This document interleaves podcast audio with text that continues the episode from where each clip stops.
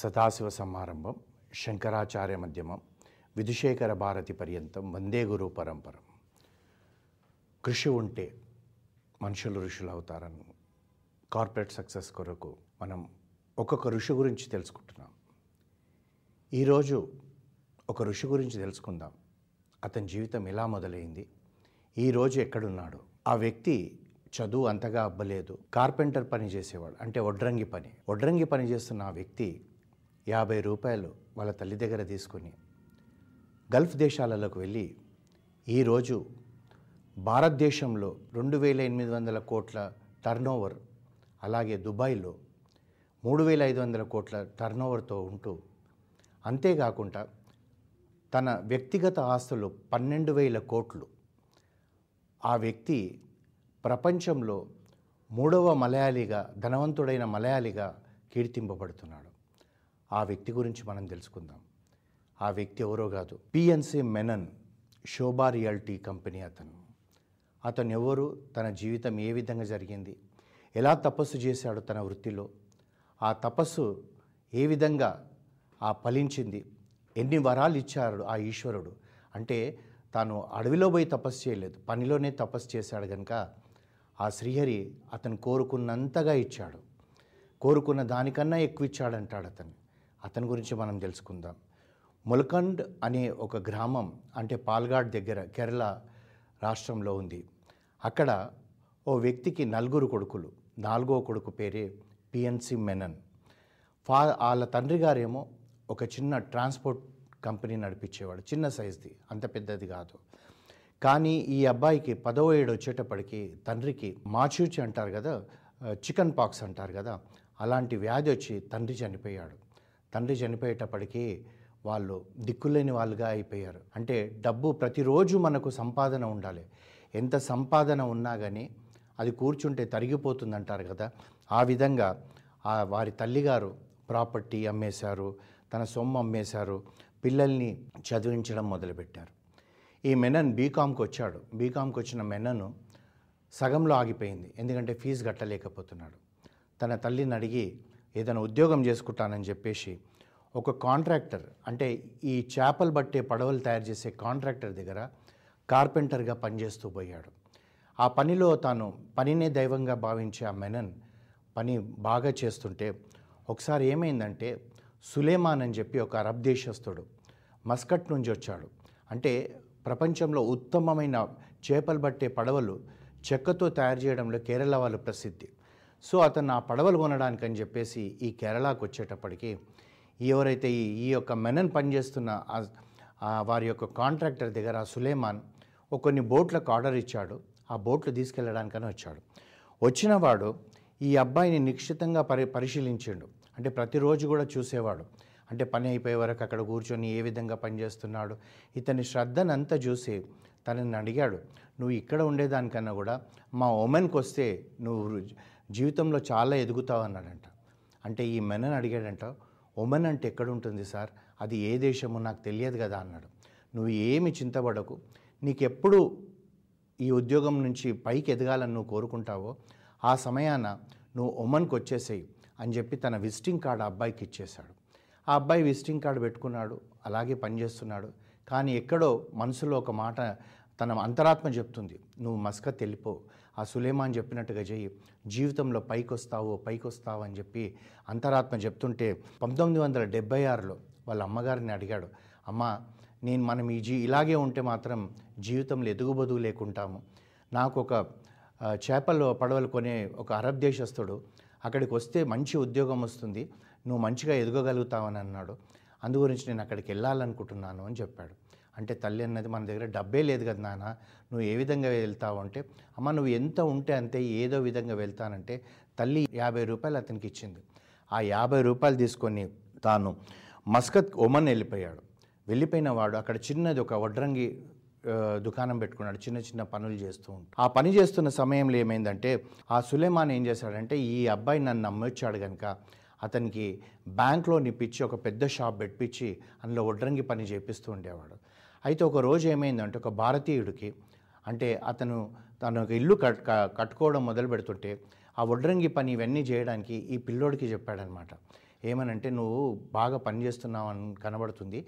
నువ్వు మా ఇంట్లో కావాల్సిన వడ్రంగి పని అంతా చేయమని చెప్పి మొట్టమొదటిది ఒక పెద్ద బిజినెస్ అన్ అన్న అనుకోవాలి. అంటే అన్ని డోర్లు విండోస్ ఇవన్నీ వచ్చినాయి. అతను ఆ పని చేస్తూ చేస్తూ ఆ భారతీయుడికి ఏం చెప్పాడంటే ఇంటీరియర్ డిజైనింగ్ గురించి కూడా చెప్పాడనమాట. మీరు ఈ లోపల ఇలా చేసుకుంటే బాగుంటుందండి ఇలా చేసుకుంటే బాగుంటుందండి అని చెప్పేసి. ఆ విధంగా చెప్పేటప్పటికీ ఇతనిలోన ఉన్న నిజాయితీ తర్వాత పనిచేసే తత్వం క్వాలిటీగా పనిచేస్తున్నాడని చెప్పి ఆ భారతీయుడు కూడా ఏమనుకున్నాడంటే సరే నువ్వు ఒక పని చెయ్యి మా ఇంట్లో ఈ డోర్స్ విండోసే కాకుండా ఇంటీరియర్ వర్క్ అంతా కూడా నువ్వే చెయ్యి అని చెప్పి ఆ మొట్టమొదటి కాంట్రాక్ట్ అతనికి ఇచ్చేశాడు. అయితే అతను ఏం చేశాడంటే అక్కడ ఆ పని చేస్తున్నప్పుడు ఆ సమయంలో తాను తనకి ఆ ఇంటీరియర్ వర్క్ చేసేటప్పటికి అతనికి బాగా నచ్చింది. ఆ నచ్చిన తర్వాత ఈ మౌత్ టు మౌత్ అడ్వర్టైజ్మెంట్ అతను గృహప్రవేశం చేసుకున్నప్పుడు బోలెడంతమంది స్నేహితులు వచ్చారు. వచ్చినప్పుడు అందరు అడిగారు చాలా బాగా చేశారే ఇంటీరియర్? ఈ వుడ్ వర్క్ బాగా చేశారు? ఎవరు చేశారు? ఎవరు చేశారంటే పలానా దగ్గర మెనన్ అని మన భారతీయుడే ఉన్నాడు కేరళ నుంచి వచ్చాడు. ఆ అబ్బాయి చాలా బాగా చేస్తున్నాడు అనేటప్పటికీ ఒక్కటికి రెండు రెండుకు మూడు ఈ మాదిరిగా అందరూ అంటే తను ఏం అడ్వర్టైజ్మెంట్ చేయకున్నా కానీ తనకు వద్దంటే వర్క్ రావడం మొదలుపెట్టింది. ఈ వర్క్ వస్తున్న సమయంలో ఇతను సంతోషంగా ఉన్నాడు. అయితే తను ప- ప్రతి పని కూడా నిక్షితంగా చేయడము నిజాయితీగా చేయడము అనుకున్న సమయం కన్నా కూడా తొందరగా చేయడము ఆ విధంగా అతను ఒక బ్రాండ్ అయిపోయాడు. ఈ మెనన్ బాగా చేస్తాడు ఇంటీరియర్స్ అని. అయితే ఒకరోజు తన ఆఫీస్లో కూర్చొని ఉన్నాడు. తను ఏదో వర్క్ చేసుకుంటుంటే ఒక వ్యక్తి వచ్చాడు. ఒక షేక్ లాంటి వ్యక్తి. ఆ షేకే అనుకోండి. అతను వచ్చి ఏం చెప్పాడంటే మన ఓమన్ దేశం ఒక రాజు దివాన్. దివాన్ అంటే మంత్రి లాంటివాడు. దివాన్ మిమ్మల్ని తీసుకొని రమ్మంటున్నాడండి అని చెప్పాడు. అనేటప్పటికీ ఇతనికి భయమైంది. ఎందుకంటే గల్ఫ్ దేశంలో చిన్న చిన్న పొరపాట్లు కూడా పెద్ద శిక్ష వేస్తారు. నేను తెలిసి ఏం పొరపాటు చేయలేదు. ఎందు గురించి ఈ ఈ విధంగా నన్ను పిలుస్తున్నారని గజగజ వణికిపోతూ గురువాయూరప్పన్ కొడు- మనసులో ప్రార్థన చేసుకున్నాడు. కృష్ణ నేను ఏ తప్పు చేయలేదు. నేను తప్పు చేస్తే మాత్రం నన్ను శిక్ష లేకుండా నన్ను బయటపడేయి నేను ఎంత నిజాయితీగా ఉన్నాను ఇలా ప్రార్థన చేసుకుంటూ ప్రార్థన చేసుకుంటూ ఆ దివాన్ యొక్క అంతపు అంతపురానికి వెళ్ళిపోయాడు. వెళ్ళిపోయిన తర్వాత దివాన్ ఏం చెప్పాడంటే నేను అందరి నోటి వింటున్నాను నువ్వు చాలా బాగా ఇంటీరియర్ డిజైన్ చేస్తావంట. ఒక పని చెయ్యి నేను ఒక కొత్తది నా ప్యాలెస్ కట్టబోతున్నాను దాని పూర్తి కాంట్రాక్ట్ నీకు ఇస్తున్నాను అని చెప్పాడనమాట. అనేటప్పటికి అతను ఊపిరి పీల్చుకున్నాడు. ఓ దీని కొరకే అని చెప్పేసి మందులకి దివాన్ వరకు ఇంకా శ్రద్ధగా ఎంత జాగ్రత్తగా అనుకున్న సమయానికి ముందర అతను పూర్తి చేసి ఇచ్చేటప్పటికి కళ్ళు మిరమిలు కొట్టేటట్టుగా ఆ యొక్క ఇంటీరియర్ డిజైన్స్ ఉన్నాయంట. ఆ దివాన్ సంతోషపడి కాంట్రాక్ట్ అనుకున్న డబ్బు కన్నా కూడా ఇంకా ఎక్కువ ఇచ్చాడంట. ఎక్కువ ఇచ్చేసేటప్పటికి తను సంతోషంగా తన ఆఫీస్కి వెళ్ళిపోయాడు తన పనిలో ఉన్నాడు. ఒక అయ్య దివాన్ యొక్క గృహప్రవేశం అయిన రోజు ఆ యొక్క దేశం యొక్క రాజు ఎందుకంటే మంత్రి గనక అతను ఆ గృహప్రవేశానికి వచ్చి చూసేటప్పటికి అసలు ఆ విధంగా అప్పటి వరకు ఓమెన్ రాష్ట్ర దేశంలోనే అంత అంత అందంగా ఇంటీరియర్ డిజైన్స్ ఎవరు చేయలేదంట. చేయకపోతే ఏం చేశాడంటే వెంటనే రాజు తన దర్బార్కి వెళ్ళిపోయి ఆ యొక్క ఇంటీరియర్ డిజైన్ చూసి రాజు ఏమన్నాడంటే జమీద్ లతాన్ అన్నాడంట. అరబ్ దేశంలో జమీలథాన్ అని అరబ్ భాషలో అంటే అద్భుతం వండర్ఫుల్ అంటే అట్లాంటిది లేదన్న భావనతోటి ఆ రాజు సంతోషంగా ఇతన్ని మెచ్చుకొని ఎవరి దగ్గర నేర్చుకున్నా ఎవరు చేసారు ఇవన్నీ చెప్పినాక కొన్ని నెలలు అయిపోయినాక రాజు ఏం చేశాడంటే తిరిగి మెనన్ను తన రాజదర్బార్కు పిలుచుకున్నాడంట. అప్పుడు కూడా ఇతను భయపడుతూ పోయాడు. నేనేమైనా తప్పు చేశానా? రాజదర్బార్కు రాజు పిలిచాడు. రాజు నన్ను పిలవడం ఏంటిది? అన్న ఒక మనమైన అతని స్థానంలో ఉంటే అదే విధంగా ఉంటాం. అతను వెళ్ళేటప్పటికి ఆ రాజు ఏం చెప్పాడంటే నా రాజభవనం అంతా కూడా నేను నీ ఇంటీరియర్స్ చూసిన తర్వాత తిరిగి నేను ఇదంతా కూడా బాగానే ఉంది అన్నీ తీసేసి కొత్తది చేయి అని చెప్పాడంట. అనేటప్పటికీ ఈ మనన్ సంతోషంగా ఆ యొక్క రాజదర్బార్ అంతా కూడా రీమోడల్ చేసేసి రీడిజైన్ చేసి బ్రహ్మాండంగా చేసిండంట.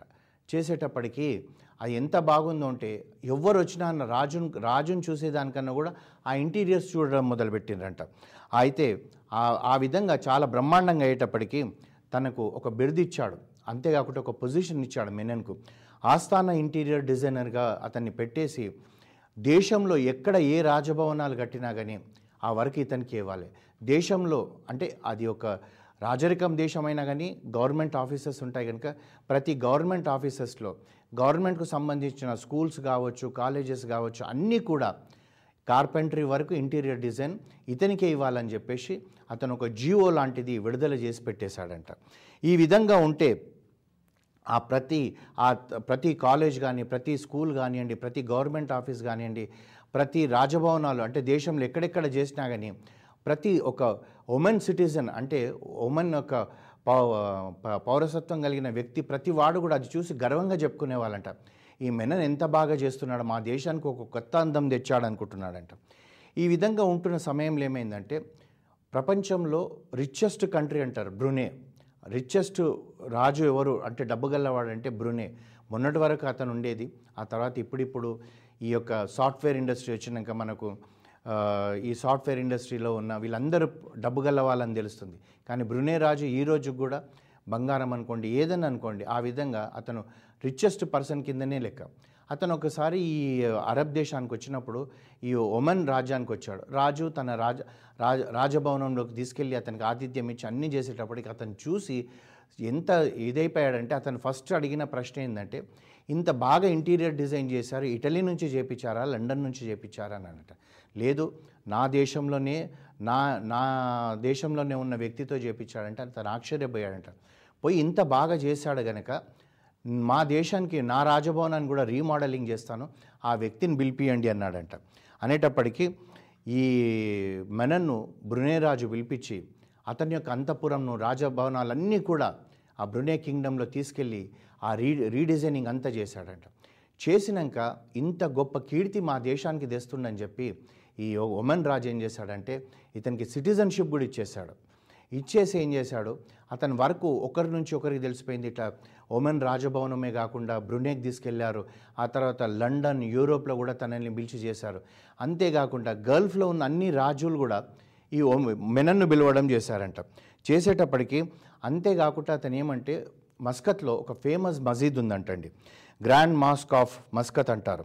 అది అది ఒక దాని కన్స్ట్రక్షన్ అంతా. అంటే మెనన్ ఏమో హిందువు. తర్వాత మస్జిద్ ఏమో ముస్లింలకు సంబంధించింది.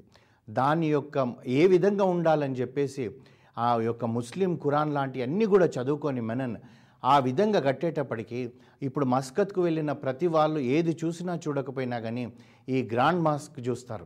ఎందుకంటే అంత గొప్పగా తీర్చిదిద్దండి తను ఆ తీర్చిదిద్దేటప్పటికీ తాను ఏమైపోయిందంటే ఎక్కడ చూడు తనకు బిజినెస్ రావడం మొదలుపెట్టింది. మన దేశంలో కూడా నైన్టీన్ నైంటీ వన్ తర్వాత ఈ లిబరలైజేషన్ రావడము తర్వాత ఐటీ బూమ్ రావడం ఇవన్నీ మన ఇండియాలో కూడా మొదలవుతున్న సమయంలో నైన్టీన్ నైంటీ వన్లో తాను ఏం చేశాడంటే దుబాయ్లో ఒక కన్స్ట్రక్షన్ కంపెనీ స్టార్ట్ చేశాడు.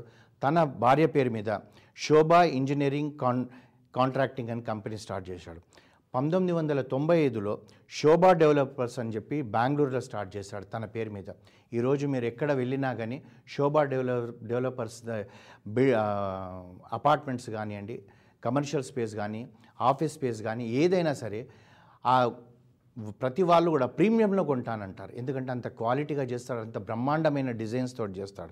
అయితే ఈ తర్వాత తను మస్కత్లో కూడా ఏం చేశాడంటే show Sobha sapphire Oman topaz అనే లగ్జరీ అపార్ట్మెంట్స్ కడితే ప్రపంచం నుంచి వచ్చిన ప్రతి వాళ్ళు కూడా అదొక టూరిస్ట్ స్పాట్ లెక్కైంది. ఎంత రిచ్ పర్సన్ వచ్చినా కానీ ఒమన్లో వెళ్ళి అట్లాంటి అపార్ట్మెంటు మన దేశంలో మనం కూడా కట్టుకోవాలన్నట్టు ఒక మైల్ స్టోన్ లాగా అయిపోయింది. తర్వాత మన రెండు వేల ఒకటిలో హైదరాబాద్లో ఐటీ బూమ్ స్టార్ట్ అయినాక గచ్చిబౌలిలో ఇన్ఫోసిస్ క్యాంపస్ కట్టారు. ఆ క్యాంపస్ కూడా ఈ మెనన్ శోభా డెవలపర్స్కే ఆ కాంట్రాక్ట్ ఇచ్చారు. ఇచ్చినాక ఆ కంపెనీ అంతా ఆ క్యాంపస్ అంతా కూడా ఇనాగ్రేషన్ అయిపోయింది. అయిపోయినాక రెండు మూడు నెలల తర్వాత మెనన్ ఏందో అంటే తన ప్రతిదీ కూడా తన యొక్క పర్యవేక్షణలోనే ఉండాలని చూస్తాడనమాట. ఎందుకంటే క్వాలిటీ చాలా ఇంపార్టెంట్ మనకు పేరు వచ్చిందని చెప్పి. ఈ విధంగా తాను ఏం చేశాడు? హైదరాబాద్కి వచ్చాడు.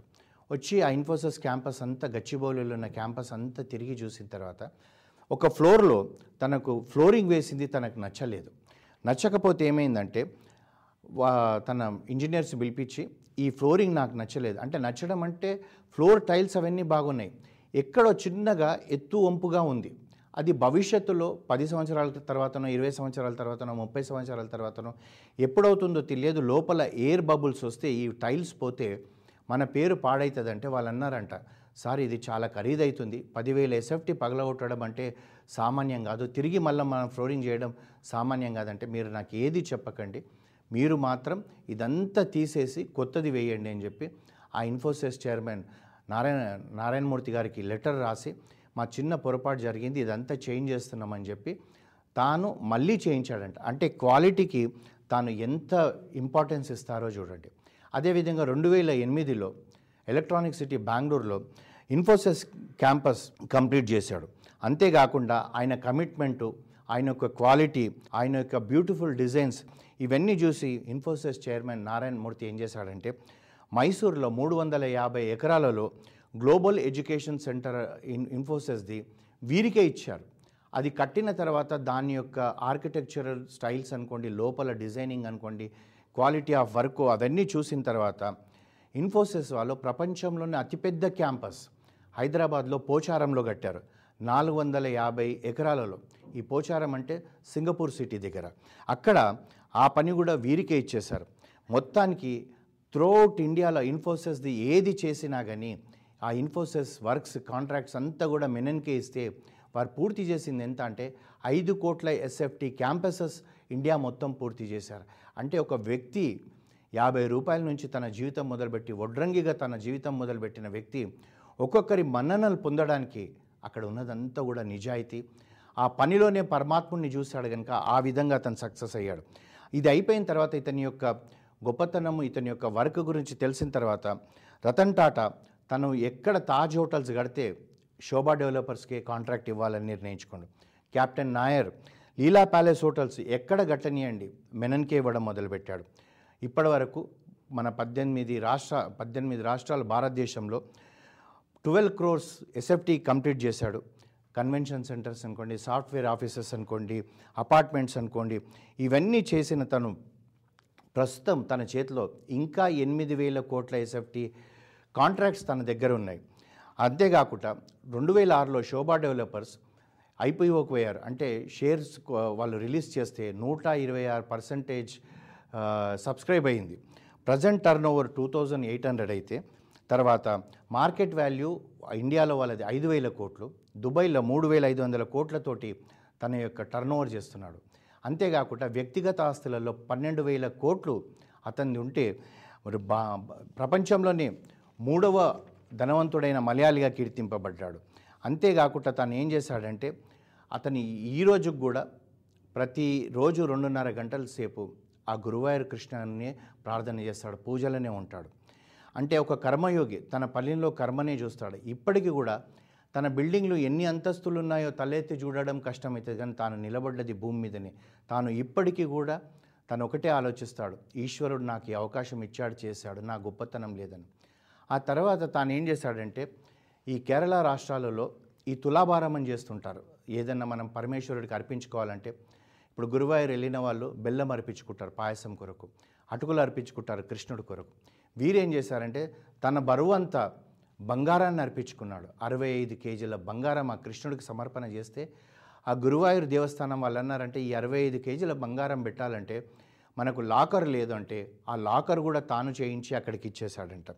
అయితే అంతేకాకుండా తన ఊర్లో ఎడ్యుకేషన్ చారిటబుల్ ట్రస్ట్ చేసి ఎన్నో గ్రామాలను తన దత్తత తీసుకొని పిల్లలకు విద్యాబుద్ధులు నేర్పిస్తున్నాడు.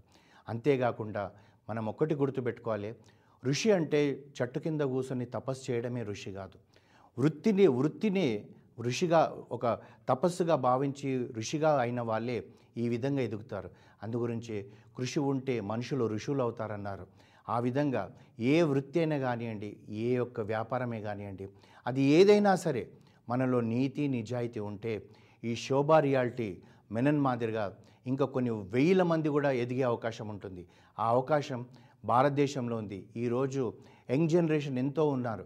ఏదో మేము బ్రతుకుతామన్నట్టు కాకుండా పది మందిని బ్రతికిస్తామన్న భావనతోటి వాళ్ళ జీవితం మొదలు పెడితే తప్పనిసరిగా అంతగా ఎదుగుతారని మెనన్ యొక్క జీవితం మనకు ఆదర్శం అని చెప్పి మనకి ఈరోజు తెలుసుకుందాం.